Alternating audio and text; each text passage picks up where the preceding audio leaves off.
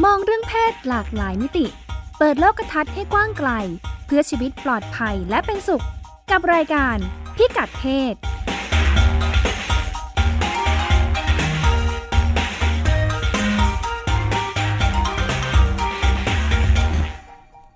รายการพิกัดเพศพบกับคุณผู้ฟังเป็นประจำทุกสัปดาห์นะคะดำเนินรายการโดยดิฉันรัชดาธราภาค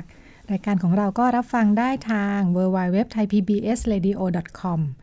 ซึ่งอ่ารายการจะออกอากาศเอ้ยไม่ใช่ออนไลน์ครั้งแรกอาตอน8ถึง9นาฬิกาวันจันทร์นะคะ แล้วก็หลังจากนั้นก็จะเปิดฟังย้อนหลังได้ตลอด ทั้งตอนในสัปดาห์นั้น แล้วก็ฟังย้อนหลังได้ทุกตอนเลย เป็นข้อดีของสื่อเว็บไซต์นะคะ วันนี้ดิฉันอยู่กับคุณสุดามั่งมีดีอ่าซึ่งจะนำเรื่องราวต่างประเทศมาฝากกัน ค่ะ เนื้อหา สวัสดีค่ะ สวัสดีค่ะ มีทิ้งจังหวะนิดนึงนะคะอ่าสัปดาห์ที่ผ่านมามีเรียกว่าอะไรนะ เป็นวาระ เป็นวาระนานาชาติ อืม อ่า ค่ะ เรียกว่าวันลำลึกถึงคนข้ามเพศที่ถูกฆ่าสังหาร ค่ะ อืมชื่อชื่อชื่อวันดูทารุณโหดร้ายมาก ใช่ค่ะ ค่ะ วันที่ 20 พฤศจิกายนนะคะ ในบ้านเราก็มีการจัดจัดกิจกรรมพูดคุยประเด็นนี้ด้วยเหมือนกัน ซึ่งอ่าในช่วงครึ่งหลังเดี๋ยวคงจะได้อ่าผู้ที่จัดงานนะคะ ทางมูลนิธิเครือข่ายเพื่อนกระเทยไทย คงจะได้มาคุยให้ฟังว่าในในบ้านเราสถานการณ์เป็นยังไง แล้วก็ในเวทีพูดคุยมีมีการหยิบยกประเด็นอะไรมาคุยกันบ้างนะคะ เพราะฉะนั้นก่อนหน้านั้นเราก็ไปดูกันก่อนว่าเอ๊ะอ่าวันที่ว่าเนี่ยมันที่มาที่ไปยังไง ถึง ค่ะ ได้ฟังดูทาดุลโหดร้ายขนาดนี้ ค่ะ สถานการณ์บ้านอื่นเมืองอื่นเขาเป็นยังไงกันบ้าง ค่ะ ก็ลองมาฟังดูนะคะ ก็ ค่ะ วันรำลึกถึงคนข้ามเพศที่ถูกฆ่าสังหารเนี่ย จัดขึ้นทุกวันที่ 20 พฤศจิกายนค่ะ เพื่อรำลึกถึงผู้เสียชีวิตสืบเนื่องจากความรุนแรงที่มีต่อคนข้ามเพศค่ะ อืมค่ะ โดยที่สหรัฐเนี่ยเขาจัดเป็นสัปดาห์เลย อืม คือพอถึงช่วงใกล้ๆวันที่ 20 พฤศจิกายนเนี่ย ค่ะ ผู้คนและองค์กรที่เกี่ยวข้องทั่วสหรัฐ ก็จะจัดสัปดาห์สร้างความตระหนักรู้ค่ะ เกี่ยวกับคนข้ามเพศ ม เพื่อสะท้อนให้เห็นประเด็นต่างๆ ที่คนข้ามเพศต้องประสบค่ะ ค่ะ วันไปดูจุดเริ่มต้นนะคะว่ามีจากไหนมาจากไหน ก็คือวันรำลึกถึงคนข้ามเพศที่ถูกฆ่าสังหารเนี่ยมีจุดเริ่มต้นในปี 2542 ค่ะ อืม เพื่อรำลึกถึงลิต้าเฮสเตอร์ค่ะ ค่ะ หญิงข้ามเพศที่ถูกฆ่าเมื่อปี 2541 ที่เมืองบอสตันค่ะ อืม นับจากนั้นนะงานเนี้ยก็ถือเป็นงานรำลึกถึงคนข้ามเพศทุกคนที่เสียชีวิตตั้งแต่เกิดกรณีของลิต้าเฮสเตอร์ค่ะ อืม ลิต้าเฮสเตอร์เนี่ยเธอถูกแทงในอพาร์ตเมนต์ค่ะ ค่ะ แล้วก็การเสียชีวิตของเธอเนี่ยยังเป็นปริศปริศนามาจนถึงทุกวันนี้เลยค่ะ ค่ะ แต่ช่วงนั้นน่ะสื่อไม่ค่อยให้ความสำคัญกับการเสียชีวิตของเธอค่ะ ค่ะ ทำให้ในปีต่อมาเนี่ยผู้คนก็ไปรวมตัวกันที่นครซานฟรานซิสโกค่ะ ม เพื่อร่วมจุดเทียนรำลึกถึงเธอ ค่ะ จากนั้นงานก็เลยขยายไปเรื่อยๆค่ะ จนมีขึ้นทั่วโลกในที่สุดค่ะ อืมค่ะ ทีนี้ก็มาดูเรื่องของเออความรุนแรงต่อคนข้ามเพศกันบ้างไหมคะ ะ ว่ามีอะไรกันบ้าง อืม ไปเริ่มจากบราซิลก่อนแล้วกัน ค่ะ เพราะว่าติดอันดับต้นๆ ในอัตราการเสียชีวิตสืบเนื่องจากการเลือกปฏิบัติต่อ LGBT ค่ะ อืมค่ะ โดยกลุ่ม Gay Group of b a r i a b a r i a นี่เป็นรัฐหนึ่งของบราซิลนะฮะ ค่ะ เขาก็ได้นับตัวเลขผู้เสียชีวิตสืบเนื่องจากการเลือกปฏิบัติต่อ LGBT ว่า ค่ะ มีทั้งสิ้น 445 รายค่ะ ค่ะ เมื่อปี 2560 ค่ะ โดย 387 รายเนี่ยถูกฆาตกรรม โอ้ แล้วก็ ค่ะ ค่ะ58 คนเนี่ยฆ่าตัวตาย ค่ะ ก็ในบรรดาตัวเลขที่กล่าวมาเนี่ยก็รวมถึงกรณีของแดนดอร่า ดอสซานโตสค่ะ ค่ะ หญิงข้ามเพศที่ถูกทุบตีจนเสียชีวิตในเมืองฟอร์ตาเลซาค่ะ อืม เมื่อเดือนมีนาคมปีที่แล้ว ค่ะ ขณะที่ในภาพรวมนั้นนะคน LGBT ในบราซิลเผชิญความรุนแรง 2,998 รายเมื่อปีที่แล้วค่ะ อืม ก็แบ่งเป็นการถูกเลือกปฏิบัติ 70% ค่ะ อมากที่สุดเลย ตามมาด้วย3 53%ค่ะเผชิญความรุนแรงทางด้านจิตใจ อืม แล้วก็ 31%ประสบความรุนแรงทางร่างกาย ค่ะ นี่เป็นข้อมูลข้อมูลของกระทรวงสิทธิมนุษยชนค่ะ ค่ะ ก็พอมีสถานการณ์อย่างเงี้ย กระทรวงสิทธิมนุษยชนของบราซิล ก็จัดทำเหมือนกับข้อตกลงค่ะ ระดับประเทศของบราซิล ค่ะ เพื่อต่อต้านความรุนแรงต่อกลุ่ม LGBT แล้วก็ส่งเสริมการเคารพศักดิ์ศรีของความเป็นมนุษย์ค่ะรวมถึงความหลากหลายแล้วก็ความแตกต่าง ค่ะ เขาก็มีหนึ่งในแผนปฏิบัติการของข้อตกลงฉบับเนี้ยคือกำหนดให้มีการตั้งสภาแห่งชาติขึ้นมาชุดหนึ่ง ค่ะ เพื่อต่อสู้กับการเลือกปฏิบัติต่อกลุ่ม LGBT ค่ะ อืม ก็คือสถานการณ์ที่ความรุนแรงที่เอ่ยมาข้างต้นเนี่ยอาจจะฟังดูแล้วขัดกับภาพลักษณ์ของบราซิลนะคะ ค่ะ เพราะว่าบราซิลเนี่ยก็เป็นสถานที่จัดพาเหรดเกย์ค่ะ อืม ใหญ่ที่สุดในโลกเลย อืม ก็เมื่อเดือนมิถุนายนที่เพิ่งผ่านมานี่เองค่ะ ค่ะ ผู้คนกว่า 200 ล้านคนก็ไปชุมนุมกันที่เมืองเซาเปาโลค่ะ ฮะ เพื่อร่วมขบวนพาเหรดประจำปีค่ะ ที่เป็นคาร์นิวอลที่เราเห็นในภาพข่าวบ่อย ประมาณนั้นค่ะ ๆ ค่ะ แล้วก็นอกจากนั้นบราซิลก็ยังยอมรับการแต่งงานของคนเพศเดียวกันด้วยค่ะ อ๋อค่ะ ว่าเป็นเรื่องถูกต้องตามกฎหมาย ค่ะ แล้วก็เมื่อปี 2559 ค่ะ นครริโอเดจาเนโรของบราซิลก็ถูกเลือกให้เป็นเมืองที่มีชายหาดน่าไปเยือนที่สุดของกลุ่ม LGBT ในอเมริกาใต้อีกด้วยค่ะ ค่ะ ทำไมมันฟังดูขัดแย้งกันยังไงพี่กลเนาะ ค่ะ อ๋อค่ะ ก็นอกจากกระทรวงสิทธิมนุษยชนแล้วเนี่ย บราซิลยังมีหอการค้าและการท่องเที่ยว LGBT ค่ะ ค่ะ ก็อยู่ในเครือของ NGLCC ค่ะ ค่ะ อันเป็นเครือข่ายระดับโลกที่มุ่งส่งเสริมอำนาจทางเศรษฐกิจแก่กลุ่ม LGBT ทั่วโลกค่ะ อืม ค่ะ โดยหอการค้าและการท่องเที่ยว LGBT ของบราซิลเนี่ย ก็ได้จัดการประชุมนานาชาติค่ะ ค่ะ ว่าด้วยความหลากหลายและการท่องเที่ยว LGBT ค่ะ เขาก็ถือว่าเป็นอีกช่องทางหนึ่งที่ ค่ะ สามารถช่วยส่งเสริมการเปลี่ยนแปลงในสังคม ค่ะ ให้มีความเท่าเทียมแล้วก็เสมอภาคได้ค่ะ อืม ก็การประชุมที่ว่าเนี่ยค่ะ ก็มีขึ้นเมื่อเดือนเมษายนที่ผ่านมาค่ะ ค่ะ ก็มีภาคธุรกิจเจ้าของธุรกิจกลุ่ม LGBT เจ้าหน้าที่รัฐ แล้วก็ ค่ะ นักเคลื่อนไหวด้านสิทธิมนุษยชนจากหลายประเทศค่ะ อืม เขาก็ไปรวมตัวกันหารือเกี่ยวกับการท้าทาย แล้วก็โอกาสสำหรับกลุ่ม LGBT ในบราซิลค่ะ อืม ค่ะ ก็ว่าก็คือแต่อืมกระแสอนุรักษ์นิยมในบราซิลเนี่ยยังมี ค่ะ อยู่มากเช่นกันค่ะ ค่ะ รัฐมนตรีกระทรวงการท่องเที่ยวเขาก็ยอมรับว่าบราซิลเนี่ยเป็นประเทศที่อนุรักษ์นิยมมาก อืม แต่ว่าการท่องเที่ยวเนี่ยสามารถลดช่องว่าง และทำ ค่ะ ให้มีการสื่อสารพูดคุยทำความเข้าใจกันได้มากขึ้นค่ะ ค่ะ ส่วนที่ก้าวหน้าก็ดูก้าวหน้ากันไปเนาะ ใช่ค่ะ เออมีหน่วยงาน มีนโยบายมาตรการอะไรมารองรับเต็มเลย ค่ะ ค่ะ โดยเมื่อเดือนเมื่อกลางปีเนี่ยค่ะ ค่ะ เดือนพฤษภาคมกระทรวงท่องเที่ยวก็เขาก็ริเริ่มส่งเสริมบราซิล ให้เป็นจุดหมายปลายทางที่เป็นมิตรกับเกย์ค่ะ ค่ะ ก็รัฐบาลก็หวังว่ามาตรการเนี้ยจะช่วยให้ทัศนคติต่อกลุ่ม LGBT ปรับปรุงไปในทิศทางที่ดีขึ้นค่ะ ค่ะ ก็ดูแล้วก็บราซิลก็มีทั้งแผนระดับประเทศเลยนะคะ ค่ะ แล้วก็เหมือนกับเคลื่อนไหวเชิงอ้อมค่ะ อืม แบบซ ค่ะ อฟต์ๆค่ะอิงไปกับ ค่ะ การท่องเที่ยวค่ะ ค่ะ เพื่อให้ทัศนคติต่อกลุ่ม LGBT เนี่ยไปในทิศทางที่ดีขึ้นค่ะ ค่ะ ไม่รู้อย่างนี้นักท่องเที่ยวจะกลัวหรือเปล่าเนาะ ด้านหนึ่งข้อมูลก็ โดนฆ่ากันเยอะมาก เขาก็พยายามปรับ แต่ นะคะ หาดทรายสวยนะอะใช่ไรอย่างนี้ ค่ะ ใช่ไหม ใช่ อ่ ค่ะประมาณนั้น ค่ะ มีความเสี่ยงนิดนึ ง เออไปไปดูกันหน่อยค่ะ ค่ะ แล้วก็ น่าสนใจ เอ่อมาที่สหรัฐบ้างไหมคะ ค่ะ เขาก็มีสมาคม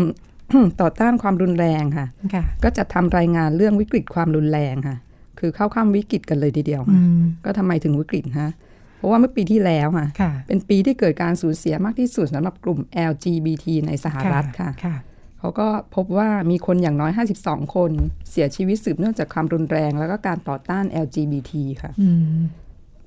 แม้เกิดการสูญเสียอย่างมากนะคะ แต่ว่าคนนอกกลุ่ม LGBT อาจจะไม่ค่อยทราบค่ะ เพ ค่ ราะว่าสื่อไม่ค่อยรายงานค่ะ อ๋อค่ะ กลุ่ม Media Matters ค่ะ ค่ะ เขาบอกว่ามีการรายงานข่าวความรุนแรงต่อกลุ่ม LGBT ทั้งทางทีวี แล้วก็เคเบิลทีวีเนี่ยเพียง 22 ครั้ง อืม ใน 7 ช่องค่ะ ค่ะ แล้วก็คิดเวลาในการรายงานข่าวรวมทั้งหมด 7 ช่องเนี่ยเป็นเวลาไม่ถึง 40 นาทีค่ะ ค่ะ โดยทีวีเนี่ยก็เป็นช่องทางรับรู้ข่าวสารเบื้องต้นของคนอเมริกันนะประมาณ อืม ครึ่งหนึ่งค่ะ ค่ะ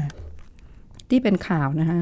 ก็มีกรณีของแม่กับลูกสาวที่ถูกลูกชายของแฟนสาวเอ่อเข้าใจไหมคะ คือคุณแม่คนเนี้ย กำลังคิดตามค่ะ มีแฟนเป็นเพศเดียวกันนะ ค่ะ แล้วแฟนก็มีลูกติดเป็นผู้ชายค่ะ ค่ะ ก็คือลูกชายเนี่ยก็ได้ยิน อ่า แฟนแม่แล้วก็ ค่ะ ลูกสาว ค่ะ เสียชีวิต ค่ะ หลังจากที่แบบทะเลาะเบาะแว้งมีปาก ค่ะ เสียงกัน ค่ะ คือคุณแม่คนเนี้ยก็พยายามอบรมลูกชายของแฟน แต่ว่าลูกชายอารมณ์ร้อนก็เลยเกิด อ๋อ เหตุ ค่ะ เศร้าขึ้นค่ะ ค่ะ ก็เหตุการณ์เนี้ยเกิดขึ้นที่รัฐฟลอริดาค่ะ อืม ที่รัฐเนี้ยก็ยังมีข่าวชายคนหนึ่งถูกยิงเสียชีวิต หน้า ค่ะ ร้านอาหารค่ะตอนตีหนึ่ง อืม หลังจากปกป้องเพื่อนๆ ที่ถูกเหยียดหยามว่าเป็นเกย์ค่ะ อืมค่ะ ส่วนที่แคลิฟอร์เนียเนี่ยก็มีชายคนหนึ่งที่แต่งกายเป็นหญิงค่ะถูก ค่ะ ยิงหลายนัดค่ะ ค่ะ หลังจากทะเลาะกับชายอีกคนหนึ่งตอนกลางดึกค่ะ อืม แล้วก็มีกรณีที่รัฐมิสซูรีค่ะ ค่ะ มีหญิงข้ามเพศคนหนึ่งก็ถูกตำรวจยิงจนเสียชีวิตค่ะ ค่ะ หลังจากตำรวจไปได้รับรายงานค่ะให้ไประงับเหตุทะเลาะเบาะแวงระหว่างเพื่อนบ้านนะ อืม ข่าวเขาก็บอกว่าหญิงข้ามเพศคนเนี้ยใช้มีดกรีดเพื่อนบ้านค่ะ ค่ะ พอตำรวจมาระงับเหตุก็กรีดตำรวจค่ะ ค่ะ ตำรวจก็เลยยิงจนเสียชีวิต อืม ญาติบอกว่าตำรวจเนี่ยใช้กำลังเกินกว่าเหตุ ค่ะ แล้วก็หญิงข้ามเพศคนเนี้ยถูกเพื่อนบ้านเลือกปฏิบัติ แล้วก็รังแกอยู่เสมออ อื ค่ะ ม ค่ะค่ะ บางทีก็ไม่ได้เป็นเรื่องความรุนแรงต่ออาไม่ได้เกิดจากประเด็นเรื่องความหลากหลายทางเพศโดยตรงซะทีเดียวเนาะ ใช่ค่ะ อืม อืม ค่ะ แล้วก็แต่ยังไงก็ตามสหรัฐเนี่ย ค่ะ เขาก็พยายามที่จะป้องกันความรุนแรงค่ะ ค่ะ ต่อกลุ่ม LGBT ค่ะ ค่ะ ย้อนไปได้สมัยบารักโอบามาเป็นประธานาธิบดีเลยค่ะ อืม คือเมื่อปี 2552 ค่ะ ค่ะ โอบามาก็ได้ลงนามกฎหมายป้องกันการก่ออาชญากรรมเนื่องจากความเกลียดชังค่ะ ค่ะ กฎหมายฉบับนี้มีชื่อว่า Matthew Shepard and James Bird Jr. ค่ะ ค่ะ ก็หลังจากเช e เพิร์ดซึ่งเป็นนักศึกษาวัย 21 และเป็นเกย์ ค่ะ เสียชีวิตเพราะว่าถูกถูกชายสองคนทุบตีจนสะบักสะบอมเลยค่ะ อืม ก็คือสหรัฐเนี่ยมีกฎหมายป้องกันการก่ออาชญากรรมจากความเกลียดชังอยู่แล้วนะคะ หมายถึงความเกลียดชังทั่วๆไปหรือ ใช่ ว่า ค่ะ กลุ่มเอ่อประเด็นความหลากหลายทางเพศโดยเฉพาะ เกลียดชังทั่ว ๆ ไปค่ะ อ๋อค่ะ แล้วก็รัฐบาลโอบามาเนี่ยก็เพิ่มอาชญากรรมที่มีแรงจูงใจจากเพศวิถี ค่ะ แล้วก็อัตลักษณ์ทางเพศเข้าไปค่ะ อืม พอเพิ่มเข้าไปแล้วเนี่ยกฎหมายก็เปิดโอกาสให้เจ้าหน้าที่จากรัฐบาลกลาง ค่ะ เข้าไปสืบสวนอาชญากรรมจากความเกลียดชังในระดับท้องถิ่นได้ค่ะ ความเอ่อขยายความนิดได้ไหมคะกฎหมายอ่าอันนี้มันมันพยายามจะทำอะไร ก็คือ อาความรุนแรงที่เกิดจากความเกลียดชังเขาเขาดูกันยังไง ว่ากรณีไหนมันเป็นเข้าข่ายนี้บ้างอะไรอย่างนี้ ก็คืออันแรกตอนแรกเนี่ย ค่ะ เขาจะมีกฎหมายอาชญากรรม ค่ะ เอ่อต่อความเกลียดชังอยู่แล้ว อาจจะเป็นความเกลียดชังด้านเชื้อชาติศาสนา อืมค่ะ แล้วพอโอบามาเข้ามา ค่ะ ก็พยายามผลักดัน เรื่องการแบ่งแยกอะไรอย่าง ใช่ งี้ใช่ ค่ะ ไหม ให้ คะ เรื่องอัตลักษณ์ทางเพศเข้าไปด้วย ค่ะ แล้วก็ ค่ะ เหมือนกับว่าเพิ่มอำนาจให้กับ ค่ะ เจ้าหน้าที่ของรัฐ ค่ะ เอ่อเจ้าหน้าที่จากรัฐบาลกลาง ค่ะ เข้าไปสอบสวนเหตุการณ์ในท้องถิ่น อืม ว่า ค่ะ แม้ในกรณีที่เหตุการณ์นั้นๆน่ะเจ้าหน้าที่ท้องถิ่นไม่ได้ติดตาม ค่ะ เจ้าหน้าที่รัฐบาลกลางสามารถยื่นมือเข้าไปได้ อืมแสดงว่าอ่าคือปกติสหรัฐนี่เป็นมลรัฐเนาะ ใช่ค่ะ เอ่อในระดับรัฐเนี่ย อือฮึ อ่าค่อนข้างมีมีอำนาจการจัดการตัวเอง ค่ะ เยอะ ใช่ อ่า ค่ะ แต่ถ้าเรื่องไหนที่รัฐบาลกลางลงมาเนี่ยแปล อือฮึ ว่าเป็นเรื่องที่มีความสำคัญเป็นพิเศษ ใช่ค่ะ อ่าแล้วก็จะมีกฎหมายอ่าที่ให้อำนาจกับรัฐบาล ค่ะ กลางในการคล้าย ๆ เข้ามาแทรกแซง ใช่ค่ะ งานของมูลรัฐ ค่ะ เอ้ยแต่ว่านึกนึกเทียบเคียงไม่ค่อยออกว่าถ้าบ้านเราเนี่ยเราไม่ค่อยพูดถึงประเด็นนี้เนาะว่าอ่าความรุนแรงหรือว่าอ่าการ แบ่ง ก่อเห แย ตุ กใช่ไหม เออจากการแบ่งแยก อือฮึ ลักษณะนี้ไม่ เพราะว่า ไม่ค่อยคุ้นเท่าไหร่ อ่าของเขามีความหลาก ค่ะ หลายมากค่ะ อ่า เชื้อชาติ ค่ะ ศาสนาอะไรพว ค่ะ กนี้ค่ะ ค่ะ แล้วก็ล่า ค่ะ สุดก็คือเรื่องของอัตลักษณ์ทางเพศด้ อื วย มค่ะ ก็เลย ค่ะ ต้องต้อง ค่ะ ดูแลกัน อ่าเป็นเป็นประเทศที่เกิดขึ้นมาจากการพยายามรวมความหลากหลาย ใช่ค่ะ ให้อยู่ด้วยกันได้อยู่แล้ว ใช่ อ่า ค่ะ ก็ยังต้องมีความระมัดระวังในเรื่องนี้ ใช่ค่ะ ค่ะ แล้วก็กฎหมายฉบับเนี้ยก็ยังกำหนดให้ FBI ค่ะ ค่ะ ติดตามสถิติของการก่ออาชญากรรม จากความเกลียดชังที่เกี่ยวเนื่องกับเรื่องเพศสภาพ และก็อัตลักษณ์ทางเพศด้วย ค่ะ พอรัฐบาลกลางเคลื่อนไหวนะหลายรัฐก็เลยทำตามค่ะ ค่ะ ก็เพิ่มเพิ่มเรื่องเพศสภาพเข้าไปในกฎหมายอาชญากรรม จากความเกลียดชัง อื ค่ะ ม โดยปัจจุบันมี 30 รัฐที่มีกฎหมายเนี้ย ค่ะ ก็กระทรวงยุติธรรมก็บอกว่าใช้กฎหมายนี้ดำเนินคดีผู้กระทำผิดไปแล้ว 88 ราย ค่ะ ในคดีที่เกี่ยวเนื่องกับความเกลียดชัง 42 คดี อืม แล้วก็มีการตัดสินลงโทษไปแล้ว 64 รายค่ะ ค่ะ ก็นักเคลื่อนไหวบางคนบอกว่าผิดหวังค่ะที่ ค่ะ ตัวเลขดำเนินคดีค่อนข้างต่ อืม ำแต่ว่ากลุ่ม Human Rights Campaign ค่ะ ค่ะ กลุ่มเนี้ยก็สนับสนุนสิทธิของ LGBT กลุ่มใหญ่ที่สุดในสหรัฐค่ะ ค่ะ ก็มองว่าประสบความสำเร็จแล้ว ค่ะ ในแง่ที่กฎหมายฉบับเนี้ยกระตุ้นให้รัฐต่างๆ แล้วก็อายการท้องถิ่น ค่ะ จริงจังมากขึ้นกับการแก้ปัญหาค่ะ อืม ก็ไปดูเหตุการณ์ที่มีชื่อตามกฎหมายไหมคะ ค่ะ ที่โอบามาเขานำมาใช้ก็ ค่ะ เหตุการณ์ที่เชฟเพิร์ดถูกทุบตีค่ะ ค่ะ แล้วนำไปขึงไว้บนรั้วในคืนอันหนาวเหน็บเมื่อปี 2541 ค่ะ จนเสียชีวิตในเวลาต่อมานะคะ ค่ะ จุดกระแสการเคลื่อนไหวแสดงความเห็นใจกลุ่ม LGBT ค่ะ ก็เห็นได้จากการที่ผู้คนเนี่ยออกมาชุมนุมแล้วก็จุดเทียนทั่วสหรัฐเลยค่ะ ค่ะ แล้วก็เป็นเหมือนกับจุดเริ่มต้นที่ทำให้ทัศนคติต่อกลุ่ม LGBT เนี่ยเปลี่ยน ค่ะ แปลงไปมากค่ะ อืม เพราะว่าในปี ค่ะ 2558 ซึ่งเป็นปีที่การสมรสของเพศเดียวกันเป็นเรื่องถูกกฎหมาย ค่ะ ทั่วสหรัฐนั้นน่ะ ค่ะ แกลลอปโพค่ะเขาสำรวจความเห็น แล้วก็พบว่าคนอเมริกัน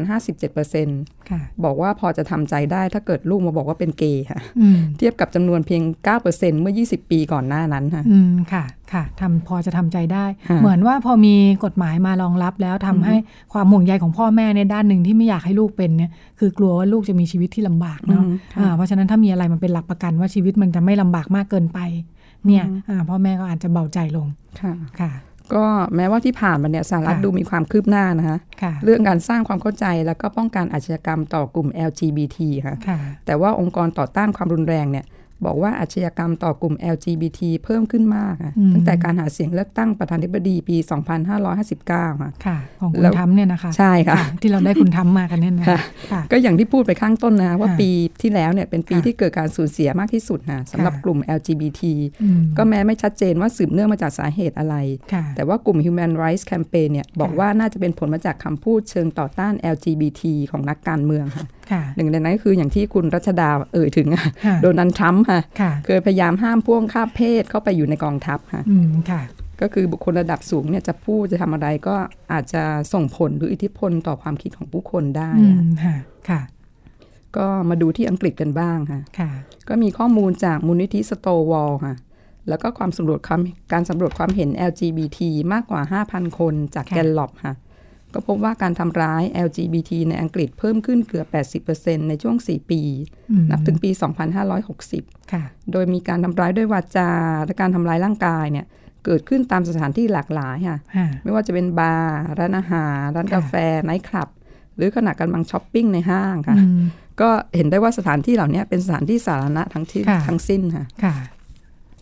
ก็เมื่อเป็นเช่นนี้กลุ่ม LGBT เขาก็เลยเกิดความกลัวค่ะ ค่ะ บางคนก็หลีกเลี่ยงการไปสถานที่บางแห่ง ค่ะ บางคนก็ไม่จับมือกับคู่ของตนเองในที่สาธารณะค่ะเพราะ ค่ะ กลัวตกเป็นเป้าค่ะ ค่ะ ก็พฤติกรรมที่คน LGBT พบเจอมากที่สุดคือ การถูกดูหมิ่นคุกคามแล้วก็การแกล้งค่ะ ค่ะ แล้วก็ยังเจอการเลือกปฏิบัติตอนไปติดต่อเพื่อเช่าหรือซื้อบ้านหรือแฟลตด้วยนะคะ อืม หรือตอนติดต่อเพื่อขอรับบริการสาธารณะด้วยค่ะ ค่ะ ก็แม้เผชิญการเลือกปฏิบัติหรือว่าการคุกคาม แต่ว่า 4 ใน 5 คนของ LGBT ในอังกฤษเนี่ยไม่ได้ไปแจ้งตำรวจนะคะ ค่ะ ด้วยเหตุผลว่าเกรงว่าเจ้าหน้าที่จะไม่ดำเนินการเรื่องนี้อย่างจริงจัง อ่าเกรงว่าเจ้าหน้าที่ก็จะเลือกปฏิบัติด้วยเหมือนกัน ใช่ค่ะ ค่ะ ก็การเลือกปฏิบัติต่อกลุ่มที่กลุ่ม LGBT ต้องเผชิญเนี่ยก็ ค่ะ สอดคล้องกับแนวโน้มอาชญากรรมจากความเกลียดชัง ค่ะ ที่เพิ่มขึ้น 48%ในช่วง 3 ปีที่ผ่านมาในอังกฤษ อืม ค่ะ ค่ะค่ะ ไม่ได้มีมีการวิเคราะห์เนอะว่าทำไมถึงเพิ่มขึ้น อืม อย่างในประเทศอังกฤษ ค่ะ อืมค่ะ แต่ว่ารัฐบาลอังกฤษค่ะรัฐมนตรีเขาก็ที่ดูแลเรื่องการแก้ปัญหาแนวคิดสุดขั้วเขาก็ ค่ะ มองว่าอาชญากรรมที่มาจากความเกลียดชังทุกชนิดเนี่ยเป็น ค่ะ สิ่งที่ยอมรับไม่ได้อย่างสิ้นเชิงค่ะ อืม ก็ผู้กระทำผิดต้องถูกลงโทษตามกฎหมาย ค่ะ รัฐบาลก็เลยจัดทำแผนปฏิบัติการ ค่ะ แก้ไขปัญหาอาชญากรรมจากความเกลียดชังค่ะ ค่ะ เท่าที่เห็นนี่ทำไว้ระยะ 4 ปีเลยค่ะ ค่ะ ตั้งแต่ปี 2559 ถึง 2563ค่ะ ค่ะ ก็แบ่งเป็น 5 ส่วน ก็มีส่วนแรกเนี่ยป้องกันอาชญากรรมจากความเกลียดชัง ค่ะ ก็ด้วยการสนับสนุนให้ครูสอนหรือว่าพูดคุยกับนักเรียน ค่ะ ในประเด็นต่าง อืม ๆ อย่างคนที่มีวิถีชีวิตต่างกันเนี่ยสามารถใช้ชีวิตร่วมกันได้ยังไงค่ะ ค่ะ ก็มูลนิธิสโตวอลเขาบอกว่าการศึกษาเนี่ยสามารถมีบทบาทสำคัญเลยทีเดียว ค่ะ เพราะว่าเด็กๆจะมองตัวเองเพื่อนๆแล้วก็โลกโลกรอบตัวเนี่ย ค่ะ ตามสิ่งที่เขาได้ซึมซาบมาจากโรงเรียนนะ อืม ดังนั้นหากไม่มีการเอ่ยถึง LGBT เลยในโปรแกรมการสอนเนี่ย ค่ะ ก็อาจจะส่งผลเสียได้ค่ะ ค่ะ เพราะว่านักเรียนกลุ่ม LGBT เกือบครึ่งหนึ่งอะ ค่ะ บอกว่าถูกแกล้งเพราะว่าเป็น LGBT เนี่ยแหละ อืม แต่หากมีการสอนเรื่องความหลากหลายแล้วก็ความแตกต่างเนี่ย ค่ะ เด็กๆก็จะเริ่มยอมรับผู้ที่แตกต่างจากพวกเขาได้ค่ะ ค่ะ ก็มูลนิธิสโตวอลเขาก็ประสานกับโรงเรียนประถม แล้วก็มัธยมหลายแห่งทั่วอังกฤษค่ะ ค่ะ เพื่อฝึกหัดให้ครูพัฒนาหลักสูตรที่มีการพูดถึง LGBT ไว้ด้วยค่ะ อืมค่ะ ก็เมื่อกี้เพิ่งเป็นส่วนที่หนึ่งนะคะ ค่ะ ส่วนที่สองก็คือรับมืออาชญากรรมอะจาก ค่ะ ความเกลียดชังในระดับชุมชน ค่ะ เขาก็รัฐบาลก็จัดทำโครงการระดับท้องถิ่น ค่ะ แก้ปัญหาอาชญากรรมจากความเกลียดชัง ค่ะ แล้วก็ให้ความรู้อายการด้วยค่ะ อืม แล้วก็รวมถึงตำรวจด้วยในการ ค่ะ รับมือ ค่ะ แล้วก็ดูแลไม่ให้มีอาชญากรรมประเภทเนี้ยตามโซเชียลมีเดีย ม อย่าง Facebook หรือ Twitter ซึ่ง ค่ะ เป็นแบบสื่อสมัยเนี้ยค่ะ ค่ะ แล้วก็มีส่วนที่ 3 ก็คือสนับสนุนให้คนที่เจอพฤติกรรมเนี้ยเขาแจ้งตำรวจค่ะ ค่ะ เขาก็มีการแจกใบปลิวเพื่อให้คนเข้าใจ ค่ะ เกี่ยวกับอาชญากรรมจากความเกลียดชัง ค่ะ แล้วก็ให้ข้อมูลว่ามีคนที่สามารถช่วยเหลือในเรื่องเนี้ยได้ อืม แล้วก็ประสานกับเว็บไซต์ของตำรวจ แล้วก็ ค่ะ องค์กรต่าง ค่ะ ๆ ที่สามารถช่วยเหลือ แล้วก็ขอให้ผู้ที่เจอกับพฤติกรรมไม่ดีเนี่ย ค่ะ ไปแจ้ง ค่ะ ตำรวจ อืมค่ะ เพราะว่าอย่างที่บอกว่าที่ผ่านมาเนี่ยคนที่ประสบ อืม ไม่ได้ไปแจ้งความอะ ค่ะ ผู้พบเห็นเหตุการณ์ก็สามารถมีส่วนช่วย ใช่ อ่า ค่ะ คลี่คลายปัญหาได้เนาะ แล้วก็ยังมีส่วนทีสี่ 4 ก็ให้การดูแล ค่ะ ผู้ที่เผชิญกับอาชญากรรมประเภทนี้ ค่ะ แล้วก็ส่วนที่ 5 ก็คือทำความเข้าใจเกี่ยวกับอาชญากรรมประเภทเนี้ยค่ะ ค่ะ ก็ปรากฏว่าพอมีการรณรงค์ผ่านช่องทางต่าง ๆ เนี่ย มีคนเข้ามาแจ้งตำรวจมากขึ้นค่ะ ค่ะ 28% อืม คิดเป็นเกือบ 13,300 คดีค่ะ ค่ะ ก็ตั้งแต่เดือนเมษา 2560 ถึง ค่ะ มีนาคม 2561ค่ะ ค่ะ ก็ในส่วนของศาลก็จริงจังกับอาชญากรรมประเภทนี้ค่ะ ค่ะ โดยบางคดีที่ร้ายแรงเนี่ย อืม อายการขอให้ศาลลงโทษหนักค่ะ ค่ะ เพื่อให้หลับจำ ค่ะ ก็ส่งผลให้ 64%ของผู้ถูกตัดสินว่ามีความ ค่ะ ผิด ค่ะ ในอาชญากรรมจากความเกลียดชังต่อกลุ่ม LGBT เนี่ย ค่ะ เจอบทลงโทษที่แรงขึ้นค่ะ อืมค่ะ มีตัวอย่างของชายคนหนึ่ง ค่ะ ก็พูดจาข่มขู่ขณะอยู่บนรถไฟค่ะ อืม ว่า จะวางระเบิดขบวนพาเหรดของพวกขบวนเอ่อขบวนพาเหรดของพวก LGBT ในเมือง ค่ะ คาร์ดิฟค่ะ ค่ะ แล้วก็พูดจาแสดงความเกลียดชังอีกมากมายค่ะ อืม ก็ปรากฏว่าถูกศาลตัดสินจำคุกไป 1 ปี ค่ะ จากปกติที่จะโดนแค่ 9 เดือน อ๋ ค่ะ อ ค่ะ ก็คือแล้วก็รัฐบาลอังกฤษยังสำรวจความเห็นกลุ่ม LGBT ด้วยค่ะ ค่ะ เพื่อรวบรวมประสบการณ์ของคน LGBT ในอังกฤษ ค่ะ ว่าพบเจออะไรบ้าง อืม ก็ปรากฏว่ามีผู้เข้าร่วมแสดงความเห็นเป็นแสนเลยค่ะ ค่ะ 1,800 ราย ค่ะ ถือเป็นการสำรวจความเห็น LGBT ระดับประเทศครั้งใหญ่ ค่ะ ที่สุดในโลกเลยค่ะ ค่ะ ยังไม่หมดนะฮะ ค่ะ อังกฤษยังมีองค์กรที่จัดสัปดาห์ สร้างความตระหนักรู้ค่ะ ค่ะ เพื่อยุติอาชญากรรมจากความเกลียดชังในระดับประเทศ อืม งานเนี้ยปีเนี้ยเพิ่งจัดไปเมื่อเดือนตุลาคมค่ะ ค่ะ ก็มีกลุ่ม LGBT ไปร่วมงานด้วยค่ะ ค่ะ ผู้จัดผู้จัดงานเนี่ยพยายามรณรงค์ให้ผู้คนรักกะรักรักกันนะ ค่ะ แทนที่จะเกลียดกัน ค่ะ ก็คือใช้คำว่า spread love not hate ค่ะ อืม ก็ใช้เป็นความขวัญแล้วก็จำหน่ายเสื้อยืดปากกากระเป๋าอะไรอย่างเงี้ยค่ะที่มี อืม ข้อความเนี่ย ค่ะ ก็ดูแล้วอังกฤษก็ประสานกันหลายด้านเพื่อรับมือแล้วก็แก้ปัญหานะคะ ค่ะ ทั้งมีมีทั้งแบบกฎหมาย ค่ะ อะไรพวกเนี้ยแล้วก็ต้าสร้างความตระหนักรู้ ค่ะ ค่ะ แล้วก็ไปดูอีกประเทศหนึ่งของยุโรปไหมคะ ค่ะ ฝรั่งเศสค่ะ ค่ะ ก็กระทรวงมหาดไทย ค่ะ เขาบอกว่ามีการแจ้งความว่าถูกทำร้ายเกี่ยวเรื่องกับ LGBT เพิ่มขึ้น 15%ค่ะ อืม ค่ะ ตั้งแต่ช่วงต้นต้นปีที่ผ่านมา ค่ะ ก็แต่ว่าโฆษกกลุ่ม LGBT บอกว่าตัวเลขเนี้ยเป็นแค่ส่วนน้อย ค่ะ เพราะว่าหลายคนไม่ได้ไปแจ้งตำรวจค่ะ อืม กลัวถูกแก้แค้น ค่ะ หรือก็กลัวตำรวจไม่เข้าใจและไม่รับฟังค่ะ ค่ะ มาดูตัวอย่างชายคนหนึ่ง ค่ะ ใช้ชื่อว่าไมเคิลค่ะเขาเล่าว่าถูกผู้จัดการบาร์คนหนึ่งในกรุงปารีสใช้ถ้อย ค่ะ คำดูถูกตอนไปจ่ายเงิน อืม พอแจ้งตำรวจรู้สึกเหมือนเหมือนถูกดูถูกซ้ำสองค่ะ อืม เพราะว่าต้องมานั่งอธิบายแล้วก็ถกกับตำรวจเกี่ยวกับความหมายของคำที่ผู้จัดการใช้เรียกเขาค่ะ ค่ะ แต่ในที่สุดผู้จัดการคนนั้นก็ถูกเตือนนะคะ ค่ะ ค่ะ คือตำรวจฟังแล้วมันไม่ดียังไงคำนี้อะไรอย่างเงี้ยเหรอ ประมาณนั้น เ ต้องมานั่งถกกันอีก ค่ะ แล้วเขาก็รู้สึกโอ๊ยอะไรเนี่ย ค่ะ ฉันจะดู ค่ะ แบบดู ค่ะ ถูกดูถูกซ้ำสองหรือเปล่า ค่ะ ค่ะ เออ ค่ะ การ ก็เลย การอ่าเรียกว่าอะไรนะ การแสดงความรังเกียจกีดกัน อ่า หรืออะไรอย่างเงี้ยบางทีคน คนพูดหรือคนฟังไม่ได้ถ้าไม่ได้เป็นเจ้าตัวไม่รู้สึกนะ อ่า อ่าเวลาคนที่ฟังแล้วรู้สึกไม่ดีเนี่ยเอ่ออาจจะต้องมานั่งอธิบายว่ามันไม่ดียังไงเนาะเพราะฉันมีมุมมองความคิดทัศนคติที่แตกต่างเนี่ย ใช่ค่ะ การพูดแบบนี้เนี่ยมันไม่โอเค อ่า เออเพราะฉะนั้นถ้าเราบอกโอเคแล้วแต่เขาไม่โอเคเนี่ยอาจจะต้องฟังนิดนึง อ่าก็เลยต้องอธิบายกันนะ ค่ะ ก็ฟังข่าวลบๆไปเยอะแล้วนะคะ ค่ะ มีบวกไหมคะเนี่ย ลองมาดูเชิงบวกกันแล้วกันนะ ค่ะ พอทราบไหมครับประเทศไหนในยุโรปเนี่ย ที่ให้การคุ้มครองทางกฎหมาย แล้วก็การเมืองแก่ LGBT ดีที่สุดนะ ให้ทาย ทาย ลองทายไหมฮะ ในยุโรป ที่เป็นประเทศแบบอืม ไม่ทายดีกว่า ไม่ไม่สักหน่อยเหรอคะ ประเทศในยุโรปที่น่าจะปฏิบัติต่อ LGBT ได้ดีที่สุด ติ๊กตอกติ๊กตอกห้า ติ๊ก นา ตอก ที ติ๊กตอกประเทศแถบสแกนดิเนเวียไหม อ่า เข้า ยัง เขา ไม่ใช่ที่สุดนะเข้าเขาแต่ยังไม่ใช่ เออ ที่สุด เอาเอาในกลุ่มนั้นนะคะเอาในกลุ่มนั้นนะคะ อ้าว เฉลยแล้ว ก่ กั อน น ที่ดิฉันจะผิด ตอนนี้ยังถูก อยู่ คลุมเครือไว้ ก็กลุ่มสิทธิมนุษยชน L เอ่อที่มีชื่อย่อว่า ค่ะ ILGA ของ LGBT เนี่ย ค่ะ ก็ลงความเห็นว่าประเทศมอลตาค่ะ มันอยู่ในสแกนเหรอ ไม่ใช่สแกนนะ เออ แต่อยู่ในยุโรปค่ะ อ๋อค่ะค่ะ อ๋อผิดนะคะ คุณนุ่นก็ ที่ต่อง ง ไป ด้วย อย่างคลุมเครือนั้นก็ผิดนะคะ เห็นใช่ไหมคะ พยายาม ว่า จะเหวี่ยงแหแล้วก็ยังไม่ใช่ เออ ประเทศมอลต้าอยู่ตรงไหน มอลตาอยู่ปลายของของอิตาลีค่ะ อืม ใต้อิตาลีอยู่ใน ค่ะ ทะเลเมดิเตอร์เรเนียน ค่ะ ใต้ เป็น อิ ประเท ตา ศ ลี ที่เราไม่ได้คุ้นเคยด้วยสักเท่าไหร่ อ่าเหนือแอฟริกาเหนือ ค่ะ อ่าเป็นหมู่เกาะเป็นเกาะค่ะ อืม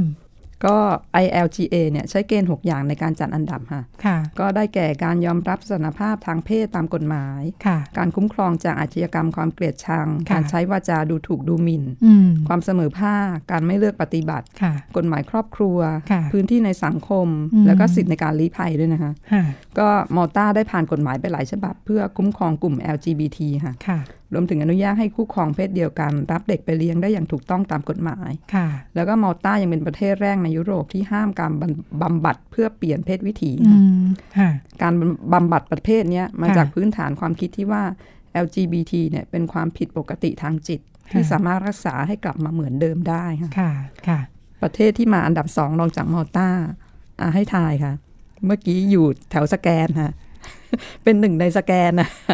อันอันนี้หมายถึงอันนี้ใช่ไหม ใช่ค่ะ อันดับสองรองจากมอลตาเนี่ยค่ะ สวีเดน นอร์เวย์ค่ะ โอ้ย เกือบเนาะ เฉียดไปค่ะ ค่ะ ออ เฉียดไปคือสแกนเดนเนียมีไม่กี่ประเทศ ไล่ไล่ไปสักพักจะเจอใช่ไหม ค่ะค่ะ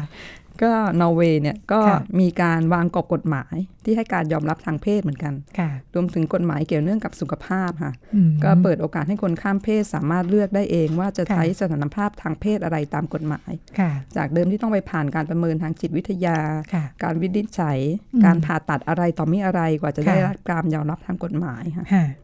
ให้เลือกได้เองเลย ค่ะ อ๋อฮะ ก็เหมือนกับว่าเนี่ย ค่ะ ค่ะให้สิทธิ์จนถึง LGBT เขาก็เลยจัดว่า ค่ะ อืมมีการคุ้มครองค่ะทั้ง ค่ะ ทางกฎหมายค่ะ ค่ะ แล้วก็การเมืองค่ะ เออน่าสนใจเนาะประเทศที่มีมีติดอันดับต้นๆที่ว่า อืม สองประเทศนี้ ใช่ ไว้มีโอกาสเราคงได้มาดูว่าอ่ามันอยู่บนบนพื้นฐานของอะไรบ้าง อือฮึ บริบททางสังคมเป็นยังไงที่ทำให้เอ่อถูกจัดอันดับได้ขนาดนี้เนาะ ค่ะ อืม เราพักช่วงครึ่งแรกกันก่อน แล้วเดี๋ยวกลับมาดูว่าในบ้านเราสถานการณ์เป็นยังไงกันบ้าง ค่ะ คุณกำลังฟังรายการพิกัดเพศ ทาง www.thaipbsradio.com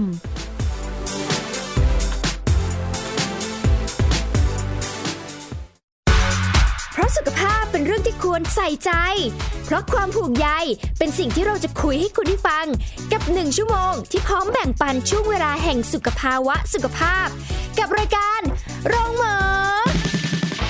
ทุกวันจันทร์ถึงวันศุกร์ทาง www.thaipbsradio.com และแอปพลิเคชัน Thai PBS Radio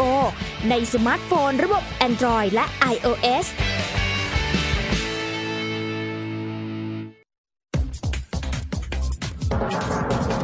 เบื้องหลังที่ไม่เป็นข่าว คนในครอบครัวกลายไปเป็นแพ้เนี่ยไม่ได้ทุกข์เฉพาะคนที่เป็นแพ้นะทั้งครอบครัวทุกข์ไปด้วย เรียกว่าเป็นการบูลลี่นะฮะก็ทาง ค่ะ ออนไลน์นี่แหละ กลั่ ตอนนี้คือมัน แกล้ สะท้อน กั ของความแรงของไฟ เก็บมาเล่าให้คนฟัง อืมยังไม่ได้เล่าเลยผ่านทางหน้าจอทีวี แล้วก็นำมาเล่าให้คุณผู้ฟังฟัง พูดถึงวันอาทิตย์นี้ไทย PBS มีโปรแกรมถ่ายทอดสด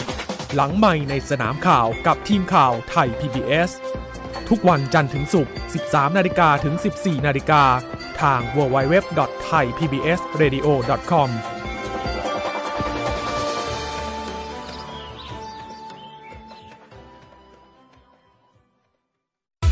ครบรถ ครบเครื่อง เรื่องกฎหมาย กับทุกประเด็นข่าวร้อน ในรายการแจ้งความ โดยผู้ดำเนินรายการกฎหมายมืออาชีพ วรพงษ์แจ้งจิต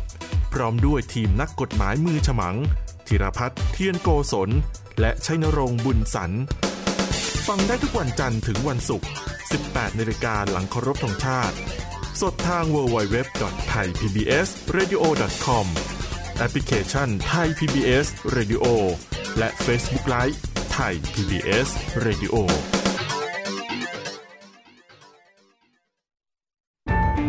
ฟังสปอตตัวนี้แล้ว อย่าเพิ่งตกใจนะครับพี่น้องชาวไทย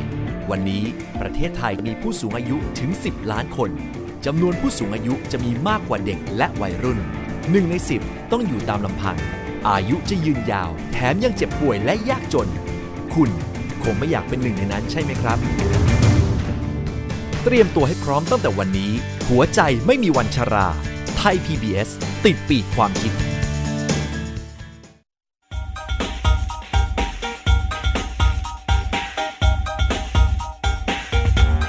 มองเรื่องเพศหลากหลายมิติ เปิดโลกทัศน์ให้กว้างไกล เพื่อชีวิตปลอดภัยและเป็นสุข กับรายการพิกัดเพศ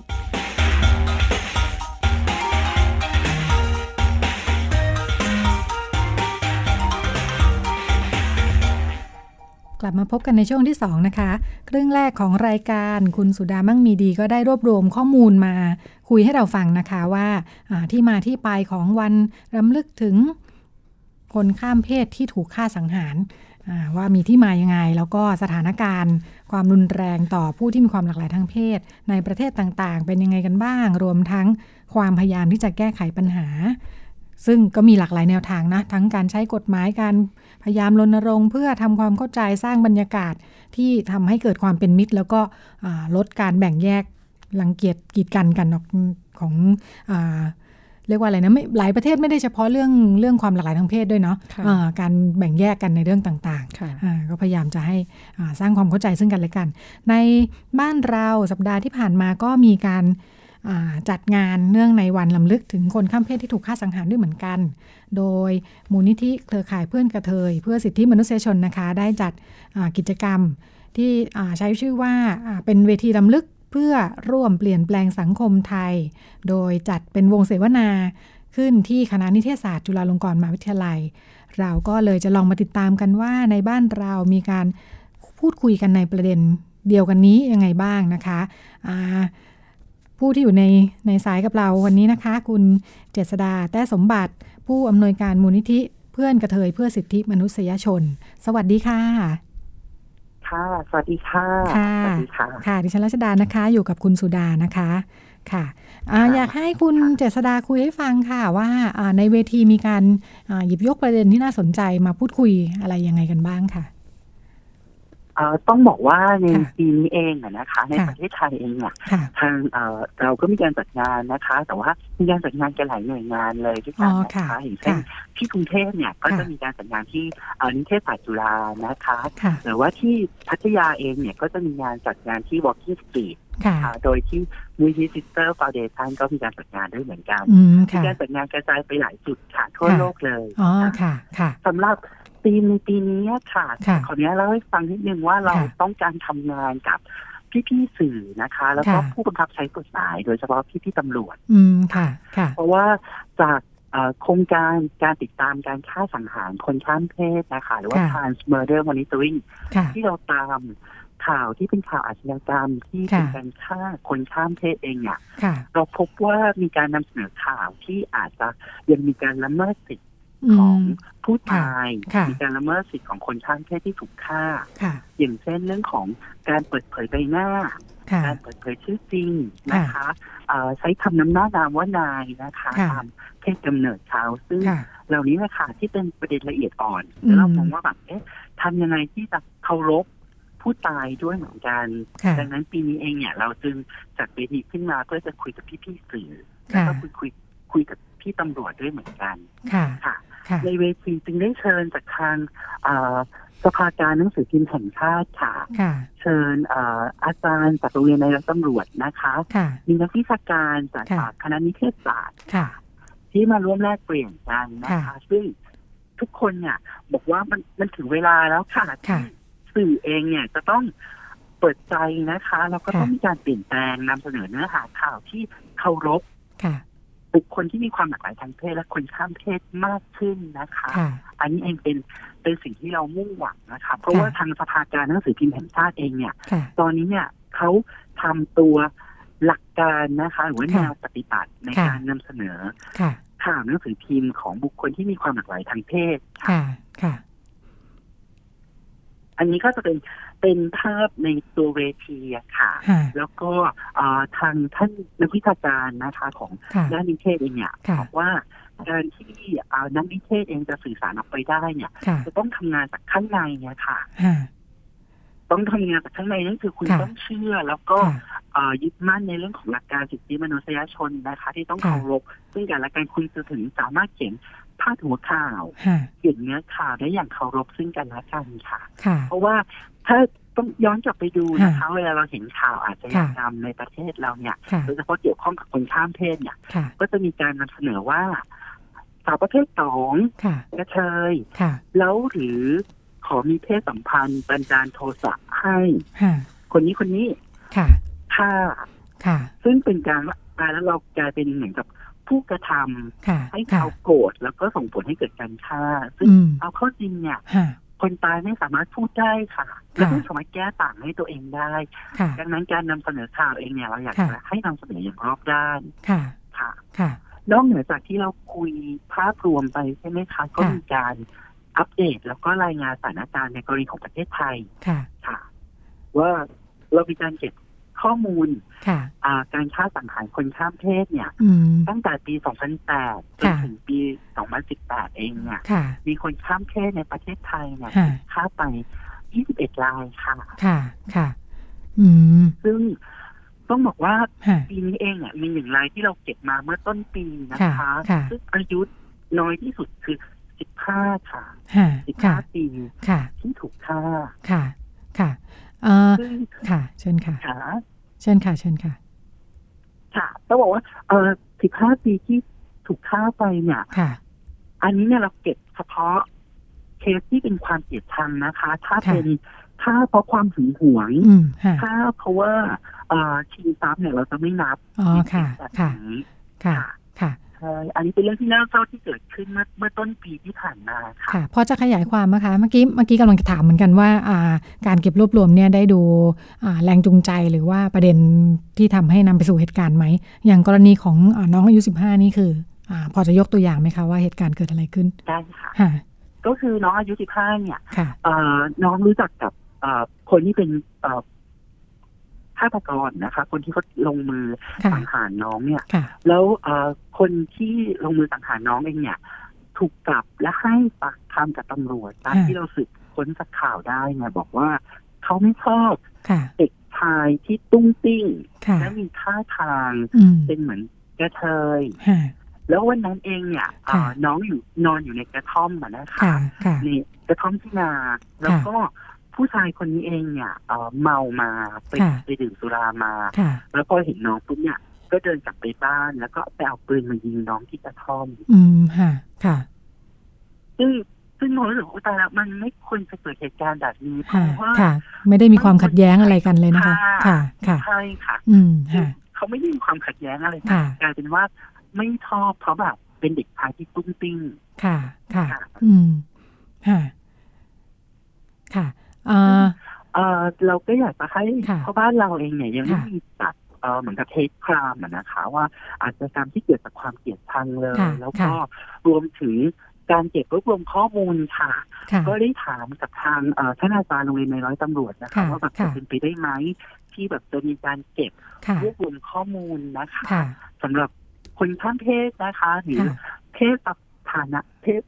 เพศสภาพอื่น ๆ ค่ะ เพราะว่า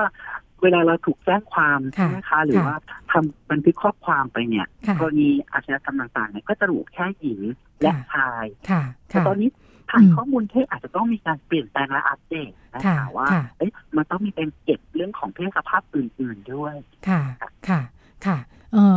เอ่อที่เราเข้าใจว่าบ้านเราดูไม่ได้มีความรุนแรงอย่างตอนตอนช่วงต้นรายการที่เรารวบรวมข้อมูลจากต่างประเทศเนี่ยก็แบบโอ้มีเหตุการณ์อย่างนี้เยอะมากเอาข้อจริงบ้านเราที่ไม่มี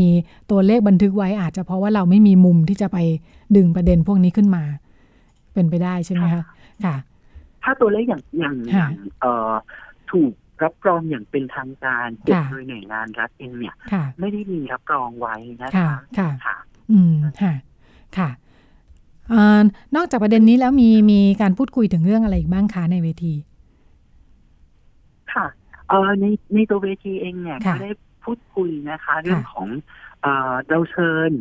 ท่านที่เป็นบรรณาธิการนะคะ ค่ะ จาก ค่ะ อ่าไทยรัฐทีวีนะคะ ก็คือ ค่ะ คุณแจ็คเกอรีน ค่ะ ซึ่งเอ่อต้องยอมรับว่าเป็นบรรณาธิการที่เป็นคนข้ามเพศ ค่ะ ค่ะ คนแรกเลยนะคะ ที่ ค่ะ มาทำงานเรื่องของบรรณาธิการแล้วก็ ค่ะ เธอเองเนี่ยได้เล่าให้ฟังนะคะ ว่า ค่ะ การเป็นบรรณาธิการของเธอเองเนี่ย ค่ะ มันไม่ใช่ง่ายเลยต้อง ค่ะ ต่อสู้ อืม ฝ่าฟัน ค่ะ นะคะ ค่ะ พิสูจน์ตัวเองอย่างมหาศาลเลยถึงสร้างการยอมรับ ค่ะ ได้นะคะ ค่ะ เราก็อยากจะเห็นค่ะในแวดวงสื่อเองเนี่ย ค่ะ เอ่อมีบรรณาธิการนะคะ ค่ะ ที่เป็นคนที่มีความหลากหลายทางเพศนะคะ ค่ะ ไม่ว่าจะเป็นกระเทยสาวประเภทสอง ค่ะ ชายรักชายหญิงและหญิงเองก็ตาม ค่ะ แต่ต้องบอกว่าเอ่อการเป็นบรรณาธิการของคุณแจักรีนเอง ค่ะ เนี่ย ค่ะ ก็ได้สร้างการยอมรับในระดับหนึ่งนะคะ ค่ะ เราอยากจะเห็นเอ่อบรรณาธิการข่าวอื่น ๆ ค่ะ นอกเหนือจากข่าวบันเทิงนะคะ ค่ะ บรรณาธิการข่าวการเมืองนะคะ อืมค่ะบรรณาธิการข่าวด้านต่างๆ ที่เป็น ค่ะ คนที่มีความหลากหลายทางเพศ ค่ะ เพราะว่าเราก็มีศักยภาพค่ะ แล้วก็ อืม เราคิดว่าศักยภาพเองมันไม่จำกัดที่เพศสภาพเลยค่ะ ค่ะ ค่ะ ค่ะ อ่าแสดงว่าค่ะ เป็นหนึ่ง เชิญค่ะ ที่ขา ค่ะ เชิญค่ะ เชิญค่ะ ค่ะเราก็คิดว่าเอ๊ะมันเป็นสัญญาณที่ดีนะคะ ค่ะ เพราะว่าเอ๊ะตอนนี้เองเนี่ยคนค้าเพศเองก็สามารถลุกขึ้นมา ค่ะ เป็นบรรณาธิการข่าวได้ ค่ะ ค่ะ อันนี้ก็รู้สึกเออเป็นหนึ่งในความความสำเร็จนะคะ ค่ะ แล้วก็เป็นสิ่งที่น่าภาคภูมิใจค่ะ ค่ะ ในเว ค่ะ ทีเมื่อวานที่ได้มีการ อืม นัดคุยกันค่ะ ค่ะ แสดงว่าเวทีปีนี้นี่ให้ความสำคัญกับอ่าขอบเขตของการนำเสนองานด้านข่าวเนาะ ใช่ค่ะ ค่ะ ค่ะ ใช่ค่ะ ค่ะเอ่อถ้า ถ้า ที่ได้มาจะให้ความสำคัญ ค่ะ ค่ะเอ่อถ้าขยาย ขยายขอบเขตไปจากอ่าแวดวงข่าวเนาะ ใน ในงานสื่อมวลชนเองก็อ่าก็มีงานด้านอื่นๆเนาะ งานอ่ารายการ งานภาพยนตร์อะไรต่างๆ ถ้าอ่าเราลองมอนิเตอร์ที่ ที่อ่างานสื่อใน ในบ้านเราเนี่ยเอ่อมันสะท้อนอะไรบ้าง ถ้าในมุมมองของ ของคุณเจษดาซึ่งติดตามอ่างานด้านนี้อยู่ค่ะ อ่าในมุมมองของสื่อที่นำเสนอนอก ค่ะ จากข่าวใช่ไหมคะ ค่ะ ก็เอ่อต้องเป็นสื่อเรื่องอื่น ๆนะคะนั่น ค่ะ คือเรื่องของเอ่อวิทยุโทรทัศน์เองก็ ค่ะ ตามเนี่ย ค่ะ ต้องต้องยอมรับค่ะว่า ค่ะ เรามีพื้นที่ให้กับบุคคลที่มีความหลากหลายทางเพศอะ ค่ะ เพิ่มมากขึ้น ค่ะ นะคะ ค่ะ ไม่ว่าจะเป็นการนำเสนอผ่านซีรีส์ ค่ะ เราจะเห็นหนังที่เป็นชายรักชาย ค่ะ หนังที่เป็น ค่ะ หญิงรักหญิง อืม นะคะ ค่ะ ที่มีแฟนคลับเลย ค่ะ มี ค่ะ สาววายนะคะ ที่ ค่ะ ติดตาม ค่ะ คู่จิ้นที่เป็น ค่ะ คู่ชายชายนะคะ ค่ะ แล้วเราจะเห็นปรากฏการณ์เนี้ยเพิ่มมากขึ้น อืม อาจ ค่ะ จะเป็นเพราะเรื่องของการตลาดนะคะ ที่มัน ค่ะ ขยายตัวขึ้นด้วย ค่ะ มันทำ ค่ะ ให้เรา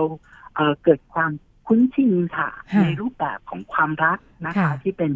คนเพศเดียวกันเนี่ยมาก ค่ะ ขึ้นที่ถูกนำเสนอผ่านสื่อ ค่ะ นะคะ ค่ะ แต่ในขณะเดียวกันเนี่ ค่ะ ยต้องยอมรับว่าภาพลักษณ์ของคนที่เป็นคนข้ามเพศนะคะ ค่ะ ก็เธอหรือสาวประเภทสองเนี่ย ค่ะ ยังถูกถูกยึดอยู่กับเอ่อการเป็นตัวตลกนะคะ ค่ะ การเป็นเอ่อเพื่อนนางร้ายนะคะ ค่ะ การเป็น ค่ะ ตัวตลกในหนังหรือว่าละครอยู่ เรายังไม่ค่อยเห็นเอ่อซีรีส์ที่แบบให้สาวประเภทสองลุกขึ้นมาเป็นเหมือนกับนางเอกนะคะ ค่ะ หรือว่า ค่ะ คนนำในเรื่องนะคะ ค่ะ เท่าไหร่ ค่ะ ดังนั้นเนี่ยนดคิดว่า ค่ะ ถ้าเราอยากจะเห็นละครที่มีความหลากหลายอะค่ะ ค่ะ ในการนำเสนอเรื่องของภาพลักษณ์ ค่ะ ภาพพจน์ด้วยเหมือนกันนะคะ ค่ะ ไม่ใช่เออต้องมานั่งตบตีหึงหวงนะคะ อันนั้น ค่ะ เป็นสิ่งที่ที่อยากเห็นค่ะ ค่ะ ค่ะ ใช่ ค่ะเอ่อในส่วนค่ะ เอ่อรายการค่ะแล้วก็พวกเอ่อรายการที่เป็นเอ่อวาไรตี้นะคะ ค่ะ ค่ะ เอ่อตอนนี้เองเนี่ยก็มีการนำเสนอนะคะ ค่ะ แล้วก็ต้องบอกว่า ค่ะ ยังมาร่วมอยู่ค่ะ แล้วก็สร้าง ค่ะ ภาพลักษณ์ของคนที่เป็นความหลายทางเพศเนี่ย ในเชิงตัวตลกนะคะ ถ้าเราสังเกตนะคะ ค่ะ รายการร้องเพลงต่างๆ เนี่ย ค่ะ เอ่อหรือแม้กระทั่งพายคน ค่ะ ร้องเพลงนะคะ ว่าใช่ห ค่ะ รือไม่ใช่เนี่ย ค่ะ มีการล้อเลียนค่ะแล้วก็มีการลงโทษ ค่ะ พิธีกรร่วมรายการเองก็ตาม หรือว่า ค่ะ คนที่เป็นบุคคลที่มีความหลากหลายทางเพศเองในรายการเนี่ย ค่ะ เรียกว่าลงโทษอย่างที่ ค่ะ หนักพอสมควรเลยนะคะ ถ้าถ่ายผิดอะไรอย่างเงี้ยค่ะ ค่ะ แล้วเรารู้สึกว่า เอ๊ะ ไม่ควรมีใครที่ต้องแบบเอาอัตลักษณ์นี้ไปผูก ค่ะ โยงกับเรื่องของการลงโทษ ในการนำเสนอผ่านรายการวาไรตี้ค่ะ ค่ะ ค่ะเอ่อถ้าด้านหนึ่งจากคนที่เอ่อก็อ่ารับรู้ประเด็นเหล่านี้ผ่านสื่อสารมวลชน หรือแม้แต่ในชีวิตประจำวันเนาะเออก็อาจจะมีคำถามว่า เอ้ยก็คนที่อ่าเป็นกลุ่มข้ามเพศเนี่ยก็มักจะเป็นคนที่มีบุคลิกสนุกสนานล่าเริง ซึ่งด้านหนึ่งมันก็เป็น ค่ะ หลายคนก็มองมันด้านดีเนาะเออในมุมของอาการทำงานเนี่ยเรามองยังไง ค่ะ ค่ะ เอ่อเราต้องเอ่อวิเคราะห์ไปอะค่ะว่าเอ่อเราไม่สามารถเหมารวมได้นะคะ ค่ะ ว่าค ค่ะ นข้ามเพศทุกคนเนี่ย อื มี ม บุคลิกที่เอ่อสนุกสนาน ค่ะ ตลก ค่ะ เฮฮา ค่ะ เป็นคนที่สร้างสีสันให้กับ ค่ะ กลุ่มนะคะ ค่ะ เราเราไม่สามารถเหมารวมแบบนั้นได้ เพราะว่า ค่ะ คนข้ามเพศบุคคล ค่ะ ที่มีความหลากหลายทางเพศเองเนี่ย ค่ะ ก็เหมือนกับชายหญิงทั่วไปในสังคมเลยค่ะ มีคน ค่ะ ที่แบบมีบุคลิกที่อาจจะไม่ได้ ค่ะ ชอบบันเทิงนะคะ ไม่ได้ ค่ะ ชอบการจะต้องมา ค่ะ แต่งหน้าทำผม ค่ะ แสดงเป็นตัวเอนเตอร์เทนนะคะ แต่ ค่ะ หลายครั้งที่เราพบว่า ค่ะ บุคคลที่มีความหลายทางเพศ ค่ะ คนที่เป็นสาวประเภทสองคนข้าม ค่ะ เพศเองเนี่ย ค่ะ สร้างการยอมรับ ค่ะ ภายใน ค่ะ กลุ่ม ค่ะ สร้างการยอมรับในที่ทำงานและสาขาอาชีพจากการทำให้ตัวเองเนี่ยเออเหมือนกับ ได้รับการยอมรับว่าเอ๊ะเป็นคนที่มีความสามารถนะคะแล้วก็ใช้ไดอะล็อกที่ทุกคนคาดหวังว่าเธอจะต้องตลก เธอจะต้องเอนเตอร์เทนเธอจะต้องเก่งเนี่ย ก็ใช้เป็นเป็นสิ่งที่เข้าหาผู้คนค่ะ แต่แท้ที่จริงแล้วเนี่ย เราอยากจะให้ทุกคนเนี่ยเอ่อได้รับการยอมรับนะคะไม่ใช่เฉพาะว่าแบบเอ๊ะเราเป็นแบบตัวตลกหรือว่าเอ่อสร้างสีสันนะคะ ให้กับกลุ่มให้กับเพื่อนๆให้กับที่ทำงานเท่านั้นนะคะ อันนี้เนี่ยต้องต้องไม่เหมารวมค่ะน้องคิดว่าเราไม่ควรเหมารวมว่าต้องมีบุคลิกมีคาแรคเตอร์แบบใดแบบหนึ่งเท่านั้นค่ะ เพราะถ้าเราเหมารวมปุ๊บเนี่ย เราจะเราจะกลายเป็นว่าเราจะไปคาดหวังว่าไอ้เป็นสาวประเภทสองเนี่ย จะต้องเก่งนะในเรื่องของหน้าทำผมจะต้องเก่งในเรื่องของการเอนเตอร์เทนพูดจะต้องเก่งพอไมมาถึงจะต้องเป็นเอ็มซีทำงานได้อะไรอย่างเงี้ยเราเราเราเราคิดว่าแบบมีความสามารถที่หลากหลายค่ะ แต่ว่าไม่ควรเหมารวมค่ะ ค่ะอ๋อถ้าฟังอย่างเมื่อกี้เหมือนมีมีคนที่จริง ๆ แล้วตัวเองไม่ได้อยากจะเอนเตอร์เทนแบบนี้ แต่ก็พยายามจะมีบทบาทแบบที่สังคมคาดหวัง ใช่ค่ะ ฟังดูเหนื่อยๆค่ะค่ะค่ะค่ะเหมือนเหมือนอไปมองว่าเป็นช่องทางที่จะได้รับการยอมรับจากสังคม ใช่ค่ะใช่พอเราถูกคาดหวังมากๆหรือว่าถูกตีกรอบให้อย่างเงี้ยค่ะแน่นอนว่าคนที่เขาต้องการพื้นที่ก็จะเข้าไปอยู่ในกรอบนั้นเลยค่ะแต่ที่จริงแล้วเขาอาจจะไม่ได้เป็นแบบนั้น อืมค่ะค่ะแสดงว่าในในแวดวงสื่อเองก็นอกจากแวดวงข่าวที่ที่เราได้ทำงานด้วยผ่านเวทีที่จัดขึ้นล่าสุดนะคะ ในส่วนของรายการวาไรตี้แล้วก็ซีรีส์ต่างๆ เองเนี่ยทางทางเครือข่ายได้มีการประสานพูดคุยกับทางกลุ่มผู้ผลิตบ้างไหมคะในประเด็นเหล่านี้ ตอนนี้เนี่ยเรายังไม่ได้มีการประสานงาน หรือว่าเข้าไปพูดคุยกับผู้ผลิตรายการโดยตรงนะคะ เพราะว่าต้องบอกว่าเข้าถึงค่อนข้างยากนะคะแต่ว่าเมื่อเมื่อวันก่อนเนี่ยเพิ่งมีผู้จัดละครนะคะโทรมาติดต่อนะคะ เพราะว่าอยากจะทำละครนะคะ ละครทีวีที่มีเนื้อหาเกี่ยวข้องกับเรื่องของความหลากหลายทางเพศอาจจะมีการนัดพูดคุยกันเร็วๆนี้ค่ะ อันนี้เป็นเป็นเพียงหนึ่งท่านเท่านั้นที่เป็นผู้จัดละครนะคะทีวีที่ติดต่อเราเข้ามาซึ่งเราก็ถือว่าเป็นนิมิตหมายที่ดีค่ะ ที่อยากจะให้ข้อมูลนะคะ ได้ดูละครน้ำดีนะคะ ที่มีเนื้อหาสาระแต่อาจจะต้องเป็นโจทย์ต้องทำร่วมกันว่าเอ๊ะแล้วจะทำยังไงให้ละครน้ำดีที่เกี่ยวข้องกับความหลากหลายทางเพศเนี่ย มันติดตลาดนะคะ หรือว่าคนเนี่ยสนใจในเนื้อหาเวลานำเสนอผ่านทีวีไปอะค่ะ อันนี้เป็นเป็นโจทย์ที่จะต้องไปทำการบ้านร่วมกัน เพิ่งหนึ่งผู้จัดค่ะที่ติดต่อเราเข้ามาค่ะ แต่น้องเหนือจากนั้นเองเนี่ยต้องยอมว่าเข้าถึงผู้จัดค่อนข้างยากค่ะ อืมฮะ ก็ถึงผู้จัดรายการค่อนข้างยาก ค่ะ ค่ะ อาจจะด้วยรูปแบบการทำงานของอลักษณะรายการซีรีส์เหล่านี้ต่างๆ เองที่เขาในแง่การเปิดตัวทำงานกับคนอื่นอาจจะน้อยกว่างานข่าวเนาะ ใช่ค่ะ ค่ะ ค่ะ ดังนั้นเนี่ยถ้าเราอยากจะมีพื้นที่นะคะอาจจะเป็นพื้นที่กลางเข้าใช้เป็นสื่อนะคะอย่างการให้สัมภาษณ์ในรายการในวันนี้ หรือการจัดเวทีสาธารณะต่าง ๆ เองเนี่ยอาจจะที่ส่งเสียงค่ะสื่อมวลชนไปถึงผู้จัดรายการนะคะที่ที่ที่ทำซีรีส์ทำเอ่อวาไรตี้ต่าง ๆ เองเนี่ยเขาได้ได้ได้เอ่อได้ยินนะคะ ได้ฟังด้วยค่ะ ค่ะค่ะนอกเหนือจาก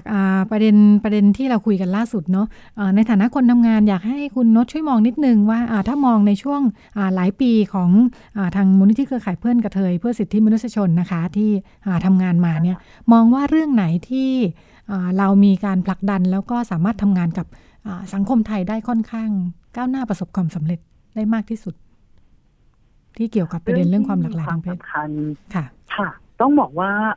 ในตอนปัจจุบันนี้นะคะบุคคลที่มีส่วนร่วมในการกำหนดนโยบายนะคะต่างๆ เนี่ยไม่ว่าจะเป็นหน่วยงานภาครัฐเองเนี่ยเห็นความสำคัญค่ะ เห็นประชากรกลุ่มนี้ซึ่งแตกต่างนะคะจากเมื่อประมาณห้าถึงสิบปีที่ผ่านมาที่มันจะเป็นอะไรที่ยากมากเลยที่หน่วยงานภาครัฐเองจะลุกขึ้นมาผลักดันนะคะกฎหมาย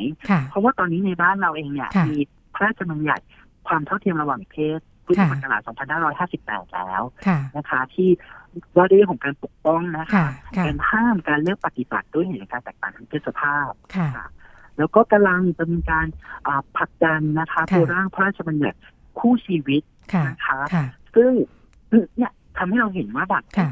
ผู้บังคับใช้กฎหมายนะคะผู้ที่มีส่วนร่วมในการกำหนดกฎหมายเนี่ยเล็งเห็นความสำคัญของประชากรกลุ่มนี้จึงทำให้ต้องมีการผลักนโยบายที่เกี่ยวข้องเพื่อจะให้เกิดการพิทักษ์รับรองและคุ้มครองสิทธิของเขานะคะอันนี้เนี่ยเราเห็นว่ามันมีการเปลี่ยนแปลงและเป็นสัญญาณที่ดีค่ะที่เกิดขึ้นนะคะ แต่ว่าสิ่งที่อยากจะฝากไปนั้นคือว่า การเห็นความสำคัญเองเนี่ยเป็นสิ่งที่มีคุณค่าล่ะแต่การสร้างการมีส่วนร่วมในการเปลี่ยนแปลงผลักดันแก้ไขกฎหมายต่างๆเนี่ยคือสิ่งที่เราอยากจะเห็นนะคะ กับรัฐบาลเองกับผู้ที่จะมีส่วนร่วมในการกำหนดกฎหมายค่ะ เพราะว่ากฎหมายที่จะออกมาเนี่ยแน่นอนว่าเราก็ต้องเป็นผู้ที่มีส่วนได้ส่วนเสียได้รับผลกระทบโดยตรงนะคะค่ะ อันนี้เนี่ยเป็นการเปลี่ยนแปลงที่นดว่านะคะรวมถึงเรื่องของการเปลี่ยนแปลงในเชิงสังคมค่ะที่เราจะเห็นว่ามี active citizen มากขึ้นนะคะ ถ้าท่านผู้ฟังมองย้อนกลับไปดูในเฟซบุ๊กของท่านนะคะ ก็จะมีคนที่เขียนนะคะเฟซบุ๊กนะคะหรือทวิตเตอร์เวลาเขาเผชิญกับการเลือกปฏิบัติด้วยเหตุแห่งความแตกต่างทางเพศเนี่ย ขึ้นมาแล้วก็กลายเป็น top of the town นะคะกลายเป็นกระแสต่างๆ ขึ้นมาคิดว่าไอ้ตัวแพลตฟอร์มของโซเชียลมีเดียเองเนี่ยมันทำให้คนเนี่ยลุกขึ้นมาสามารถเป็น active citizen ได้นะคะ โดยเฉพาะกลุ่มที่มีความหลากหลายทางเพศ เวลาเขาเผชิญเรื่องของการตีตาการเลือกปฏิบัติเนี่ยเขาใช้พื้นที่เนี้ยค่ะ ในการที่จะบอกเล่าสู่สังคมได้นะคะ อย่างเช่นเคสหนึ่งคือเรื่องของฟิตเนสค่ะ ที่ห้ามสาวประเภทสองเข้าห้องน้ำหญิงนะคะเขาเองก็ได้มีการเหมือนกับโพสต์ใน Facebook นะคะ แล้วก็มีหลายหน่วยงานค่ะได้ให้ความช่วยเหลือนะคะให้คำปรึกษาแล้วก็นำสู่เรื่องของการร้องเรียนแก้ไขสถานบริการสุขภาพนั้นๆค่ะอันนี้เป็นหนึ่งในตัวอย่างที่เกิดเกิดการเปลี่ยนแปลงที่น้องคิดว่ามันเป็นสัญญาณที่ดี ค่ะค่ะค่ะก็ถือว่างานงานด้านการสื่อสารเพื่อสร้างความเข้าใจเกี่ยวกับประเด็นความหลากหลายทางเพศของไทยก็ค่อนข้างจะมีความก้าวหน้านะคะ ใช่ค่ะค่ะมีความก้าวหน้าค่ะแต่ยังต้องทำงานกันอยู่ค่ะ เพราะว่าในปีหน้านะคะที่หลายท่านมุ่งหวังว่าแบบเราจะมีการเลือกตั้งนะคะพรรคการเมืองเองเนี่ยหลายพรรคค่ะสนใจในประเด็นเรื่องเกี่ยวกับความหลากหลายทางเพศค่ะ เราก็รู้สึกดีใจนะคะ ที่มีหลายพักเลยที่พูดถึงนโยบาย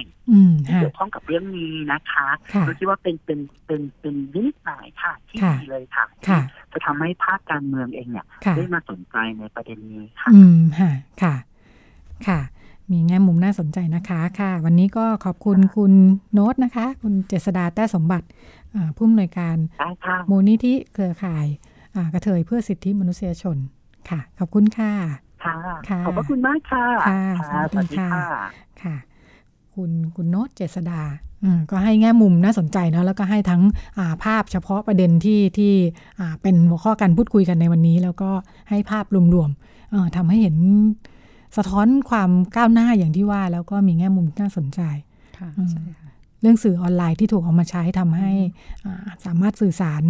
จากกลุ่มผู้ที่เป็นเจ้าของปัญหาเองก็ก็มีส่วนในการผลักดันเรื่องนี้เยอะเหมือนกันค่ะ ฟังดูแล้วเป็นไงบ้างคุณสุดา ความรุนแรงบ้านเรา ก็นับว่าน้อยนะ เมื่อเทียบกับต่างประเทศ ค่ะ แต่ด้านหนึ่งก็อาจจะเพราะเราไม่มีเลนที่จะไปมองเนาะเมื่อกี้ที่พูดถึงว่าถ้าต่างประเทศเนี่ยเขามีวิธีการมองว่า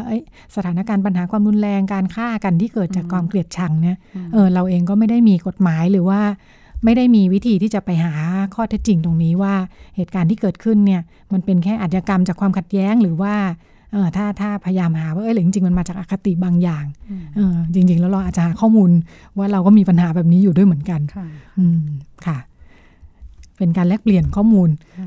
แบบไทย ๆ เราแล้วก็ต่างประเทศเนาะค่ะเหลือเวลาอีกสองนาทีค่ะ ก็เมื่อกี้ที่พูดถึงเมื่อกี้ ค่ะ รู้สึกสนใจละครนะ ค่ะ ก็ที่เขาบอกว่า ก็คืออยากที่ให้มันนอกเหนือไปจากตบตีอะไรเงี้ยหึงหวงน่าน่าสนใจ อันนั้นไม่ใช่แค่ประเด็นความหลากหลายทางเพศด้วยเนาะ ใช่ กลายเป็นว่ากลุ่มความหลากหลายทางเพศเอง พอเข้ามาอยู่ในลูปของละครก็เหมือนจะถูกเจอไวยากรณ์ซ้ำๆไปอ่ะเขาด้วย กลืนเข้าไปด้วย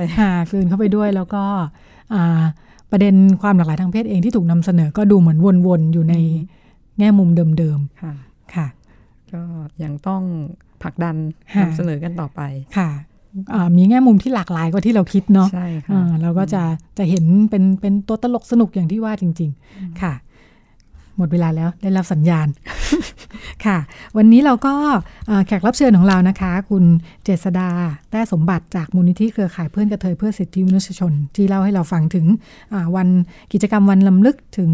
คนข้ามเพศที่ถูกฆ่าสังหาร และคุณสุดามั่งมีดีที่พูดคุยกับเราถึงประสบการณ์ในต่างประเทศว่าความรุนแรงเกิดขึ้นยังไง แล้วก็แต่ละที่เขามีวิธีการรับมือพยายามแก้ไขปัญหายังไงบ้าง วันนี้รายการของเราก็หมดเวลาแล้ว เรากลับมาพบกันได้ใหม่เป็นประจำทุกสัปดาห์นะคะรายการจออนไลน์วันแรกตอน8นาฬิกาถึง9นาฬิกาเป็นประจำทุกวันจันทร์ หลังจากนั้นฟังย้อนหลังได้ทาง www thai pbs radio com วันนี้ดิฉันรัชดาธราภาค และคุณสุดามั่งมีดีลาคุณผู้ฟังไปก่อน สวัสดีค่ะ สวัสดีค่ะ ติดตามรับฟังรายการย้อนหลังได้ที่เว็บไซต์และแอปพลิเคชัน thai pbs radio thai pbs radio วิทยุข่าวสารสาระ เพื่อสาธารณะและสังคม